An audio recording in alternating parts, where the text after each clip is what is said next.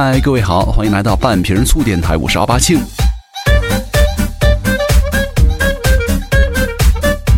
那今天一开始呢，想跟各位来说三个问题哈。呃，第一个，最近有很多人跟我说，这个半瓶醋啊，最近是不是改风格了？怎么有点跟之前不一样了哈？那回答并没有哈，只是想做一些新的尝试。比如说，我在其他杂志啊，比如说 GQ，咱们之前谈到的哈，看到了很多有趣啊、好玩、很猎奇的东西，我也会拿来跟各位一起分享一下。那因为我也是觉得，喜欢听半瓶醋的人的兴趣点呢，应该跟我差不多吧。所以说，就有了之前几期的职业性价比系列，是吧？来了解一下其他行业的一些有意思的事情啊。所以啊，风格没有变啊，还是会给各位带来很多健身的内容为主。但是呢，期间可能也会有偶尔的其他的东西来填充进来。总之会保证每周都有更新啊，而且也会尽量去努力看一些东西吧。我那如果看到了有趣的好玩的，也希望能够拿来跟各位一起分享一下啊。独乐不如众乐嘛，是吧？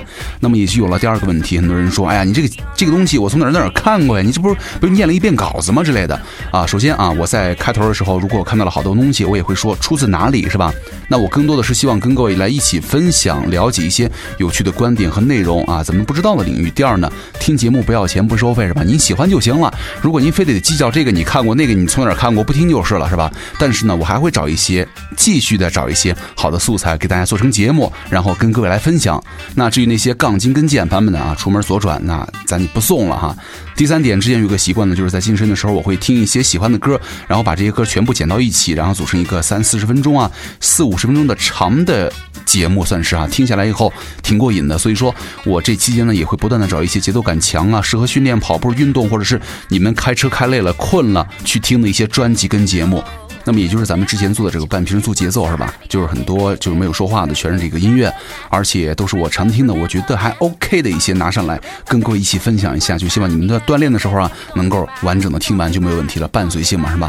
然后第四啊就没有第四了。那总结一下啊，就是我会继续保持更新，有更多的尝试，也会争取继续变得好玩一点哈，给你们听啊。所以说各位有什么问题也可以随时跟我提出来哈，都没有问题的。那最终的目的还是服务大家是吧？如果各位想找到我的话，也可以来关注我的微博阿巴庆就 OK 了。好的，收。那今天节目呢，咱们正式开始，咱们继续来跟各位聊一下健身。之前从网上看一段子是说，呃，你知道换一个灯泡需要几个肌肉男吗？啊，正确答案是几个？是四个。第一个肌肉男呢要站在凳子上换灯泡，然后还要有三个肌肉男在下面竖大拇指说：“嚯，你的二头肌太大了，是吧？”可能有点好玩哈，但是感觉很多段子手们对于这个群体的一个特征的认识已经深得精髓了，是吧？虽然说很多肌肉男们都崇尚这个，如果健身不是为了装逼呢，像毫无意义的思想，而且如果练出块儿来确实不容易，自恋这点也无可厚非。但是如果天天被调侃的话，其实影响也是蛮不好的。但是呢，我们可以委婉的表达成健身，但是呢，就有了一点，你怎么着很低调的让别人知道你是一个肌肉男，你是经常健身的，是吧？你要想平白无意间就把这个叉儿给装了，平常说话的细节、做事的方式，你就得讲究了。比如说，你吃饭的时候，别说吃饭，你说冲碳，是吧？聚餐的时候说什么碳水化合物啊，蛋白质不离口啊，一会儿碳一会儿水，又是碳又是水，跟什么蒸汽机车头似的，要多有力量感就有多有力量感了。那走路的时候也一定得讲究，步子一定要大，而且手啊一定不要太贴近于身体，就想象你后边长了个翅膀的感觉。引背正了解一下是吧？还有一点细节特别要注意哈，一周得有一两天下楼要扶墙，啊，说明你天天练腿啊。而且，要是想特别表示自己健身到了哪个境界呢？其实那也不难哈。合格的肌肉男呢，应该掌握以下的特殊技巧，比如说，用一靠近就可以闻到一股鸡蛋的屁臭味儿，表示自己是刚开始增肌。没事儿去买三五根香蕉，标记自己是练两三个月的。那如果要想暗示自己练了半年呢，或者是一年，已经小有成就了，那你吃串串、吃火锅的时候啊，你就只拿牛肉跟西兰花。那至于那些吃火锅会在旁边放一碗白开水的，多半是练了好几年的了，是吧？所以说这这就是开玩笑小段子哈，就是说你怎么着才能让别人知道你是健身的，挺有意思的。那但是今天要跟各位来聊的这个问题呢，叫做跟胖有关哈。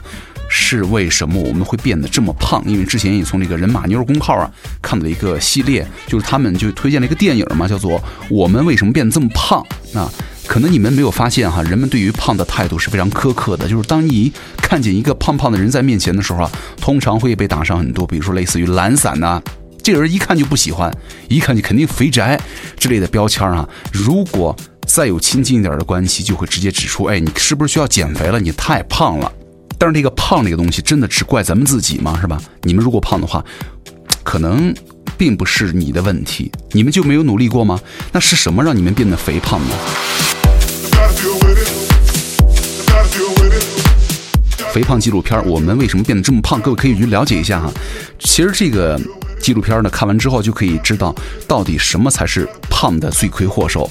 这个片子的主持人加尔斯杨是一个遗传学家，他的研究就是把这个跟肥胖基因有关。但是啊，与想象当中的科学家不同，比起那些在实验室啊，他更想认识拥有肥胖基因的这些人，来消除大家对于这个肥胖的误会。在英国呀，有百分之四十的人过于肥胖，但是呢，在他们中间有一部分 BMI 超过三十的肥胖症患者的肥胖给他们带来的是来自外界的不理解跟歧视。可能这个表面上他们看起来跟一般人没有什么不一样哈，但是实际上内心却是在流泪。比如说肥胖症患者莱斯，咱们来举个例子。这个莱斯呢，他属于肥胖症患者当中的一员，而且啊，因为他的体型上了头条了，两百三十四斤的男子乘飞机被告知要买两个座位，是吧？这个莱斯他从小就是一个肥胖儿童，经历过伙伴们的嘲笑啊、鄙视跟抛弃，就是他每次买完东西啊，只想回家。这才会让他有更多的安全感。他觉得媒体对于这个肥胖的描述，让他们这群人呢处境更加糟糕了。在媒体眼中的胖子只会更胖，没有人知道他们的生命当中发生了什么。其实啊，从小就肥胖的莱斯在结婚了一年之后呢，妻子就去世了。当时他非常的伤心，只能够用吃这种方式来安慰自己了。他说：“我知道我胖，我也尽了最大的努力去减肥，但是现实当中啊，困难重重，因为身体太过沉重了，他的关节都有损伤，到了走路都得让人搀扶的程度。那么在这种情况下还要减肥的话，可能非常难了，是吧？但是呢，所有人见到他就只有说你不能再胖下去了这类的申请或者劝告，没有人能够真正的帮助到他。那问题又来了，为什么会有人从小就胖呢？”为什么肥胖的人口越来越多呢？咱们就不得不说到生活环境对于肥胖要负很大的责任了。有时候不是我们不想吃一顿健康美味的健康餐了。生活节奏加快，我们不得不把对于食物的追求啊放在后面。没有时间吃饭的时候呢，只能够就近吃一顿什么快餐，是吧？盖饭什么这个那个的，一边工作一边啃汉堡的场景，可能大家都经历过。而光是一个汉堡是不够的，你还得喝点东西啊，是吧？吃点别的小食啊，薯条、可乐、饮料都有了。而这个外卖服务的增加呢，更是给我们带来了肥胖的可能性。因为在过去的二十年当中啊，比如说英国的外卖数量增加了百分之四十五。有研究说了，当你的工作区域或者居住地的周围有外卖的服务的时候，或者服务非常发达的时候，你肥胖的几率会翻倍。这就是为什么之前呢有那个做做过活动嘛，就是夜跑的时候，每次夜跑回来回家的时候，路边全是烧烤摊子，太可怕了。这个就是你们最大的拦路虎了，是吧？你再想一下，现在的我们，外卖服务可能几乎遍布了所有人的地方，只要有人就有外卖，而且最常见的什么东西啊？冒菜、麻辣烫、川菜、奶茶、甜点、快送等高油、高盐、高糖的食物。所以说，这也在无意当中啊，培养了你们很多的不健康的饮食习惯了啊。所以说，呃，环境在激励着我们的本能，也就是摄取热量。这样的话，就让我们有条件积累了更多的脂肪了。那肥胖是天生就被决定的吗？恐怕是的，科学研究发现呢，有一百多种基因呢跟常见的肥胖有关了。其中作用最大的基因叫做什么？叫做脂质及肥胖相关的基因，也叫做吃货基因 FTO。就是咱们每个人可能都携带有这种 FTO 的基因哈，但是呢，其中有些人携带了一种叫做 FTO 的变异亚型，这就让他们的肥胖率增加了。比起没有变亚型的人呢，重一点五公斤，同时呢，肥胖率多出了百分之二十五左右。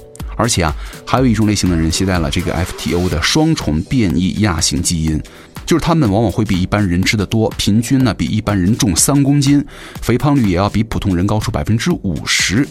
而且啊，越是携带这种肥胖基因的人，他们是更加的渴望高热量。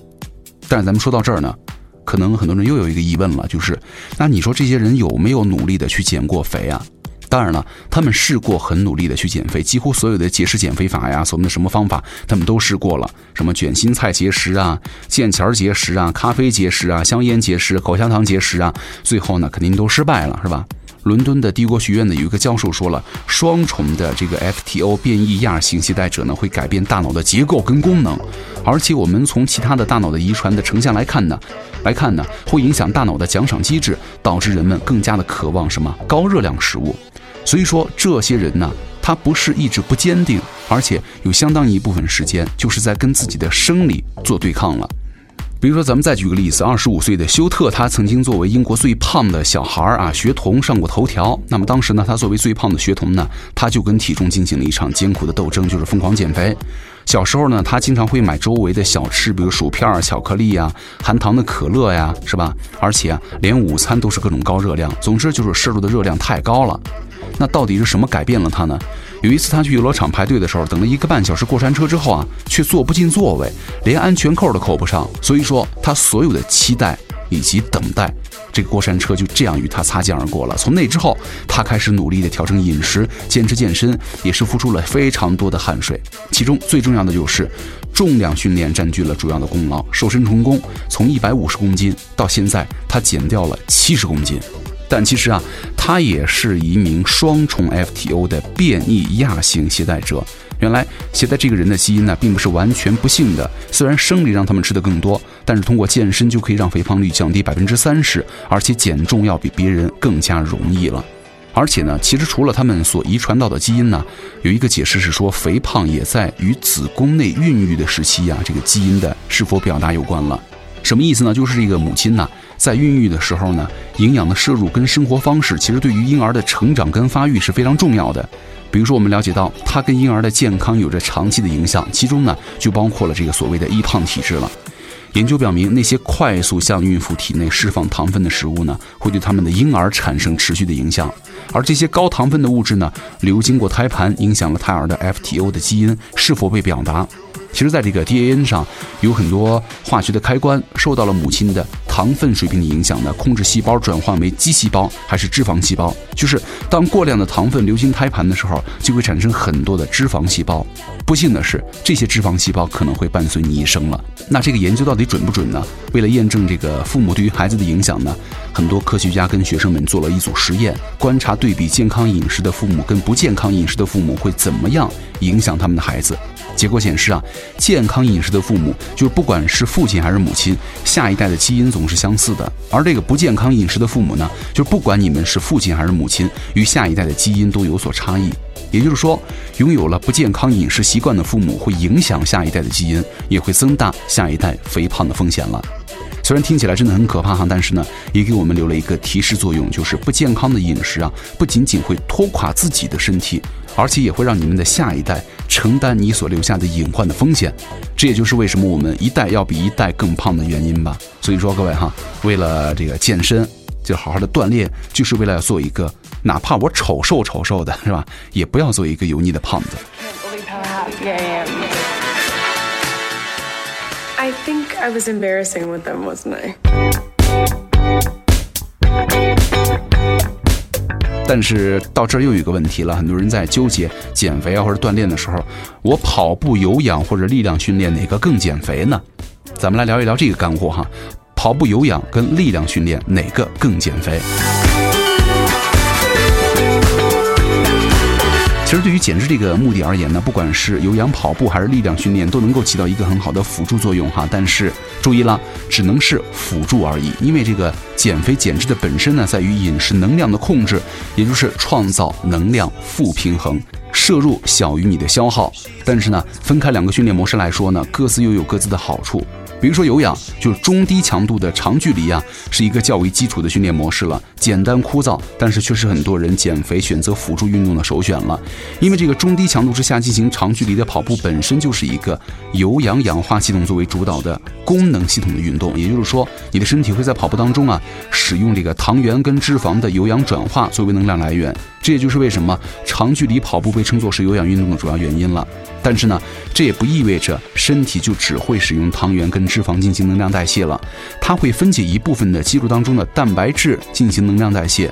因此啊，如果你仅仅是只是长期进行有氧慢跑的话，肌肉量也会随之减少。但力量训练呢，就是另外一种形式了。力量训练可以理解是通过不同的负重模式，对于肌肉啊进行不同程度的刺激，达到促进肌肉肥大、力量跟爆发力提高的锻炼效果。那这样的训练特点呢，就是你训练的时候啊，主要进行的能量供给的系统呢是这磷酸原系统和糖酵解系统了。就是在这个训练的时候啊，它会显著的消耗你们肌肉当中的磷酸肌酸和糖原了。这个活动当中不需要氧气的参与，所以说力量训练也被称作是无氧运动。因为这个无氧运动呢，需要机体在运动当中啊摄入超过平常的氧量来进行这个糖原恢复、肌肉组织的修复啊等过程。所以说力量训练之后呢，你的身体会出现一个运动后过氧量消耗的时期。那这段时期呢，可能会长达三十八个小时。于是呢，这个时候机体会消耗相当的能量的脂肪来参与到其中的能量供应，这也就是力量训练能够促进脂肪消耗的理论基础了。但是呢，在这个减脂期的时候，不管你们怎么着进行这个力量训练哈，肌肉量只能够尽可能的去保持，而无法进一步的提高，也就是增肌了。因为你减脂增肌不可能同时进行啊，所以说要想减脂的话，就要做好肌肉量下降的准备，而增肌的时候呢，也要做好脂肪量随之增高的准备了。而目前能够确定的就是，减肥成功之后啊，进行力量训练就有很好的维持体重的效果了。就是咱们之前也说过的哈，单纯靠运动是没有办法减肥的。减肥的过程必须要搭配着饮食控制。另外呢，减肥也不是我们的最终目的，我们的减肥的最终目的就是能够长期保持一个自己满意的体型身形。所以说，我也建议大家保持多样的训练模式，这样的话你才能够不断的改善自己的体型，向着你们满意的目标的身材去迸发了，是吧？那为什么大家都在努力，而你们却一直在靠许愿过日子呢？那今儿呢要跟大家推荐一首歌哈，这首歌来自孟大 C，你是年少的欢喜。年轻的时候啊谈恋爱真好，可以义无反顾。的确，青春才可以给咱们这样的感受。可能年长之后，你的感触又不同了。而且还有一点，就是你们在年轻的时候，也是刚好你们的身体状态最好的时候，可能也是你这辈子身材保持的最好的时候了，是吧？所以说那个时候，你们喜欢的人，可能才是真真正正能够在这一辈子当中让你不断的值得回味的人了。那各位也可以关注一下云村电台、网易云音乐的石头计划哈。我们来今天关注的这个音乐人叫做孟大 C，来听一下这首《你是年少的欢喜》。我是阿巴庆，咱们下期见了，拜拜。而我明白，你是我年少最大的欢喜，我最喜欢的少年，只要你，任你怎么想、怎么说、怎么爱、怎么做、怎么厌倦和沉默，都没有错。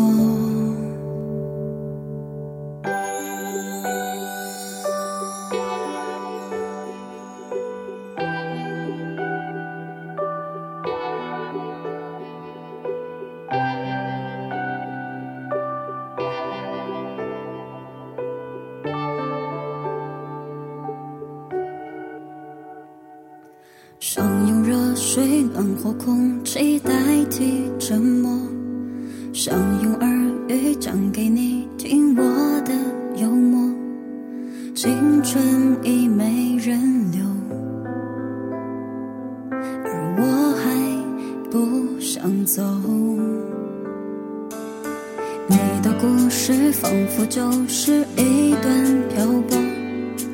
你的眉头凭空多了一道伤忧，青春扣上了锁，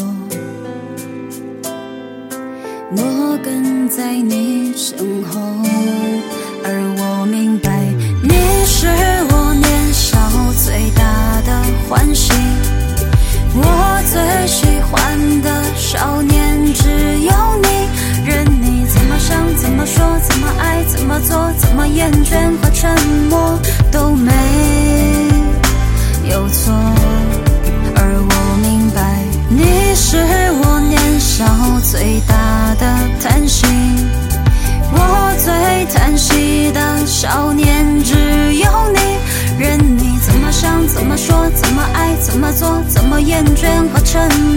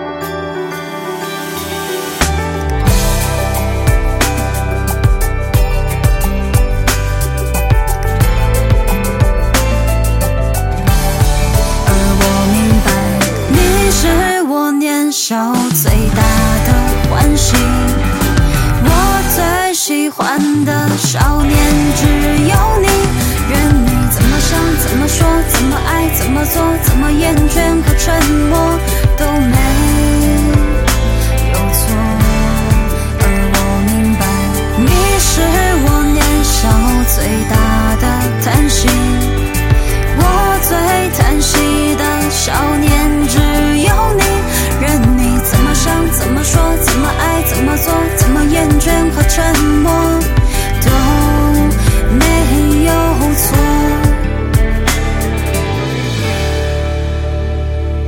想用热水暖和空气代替沉默？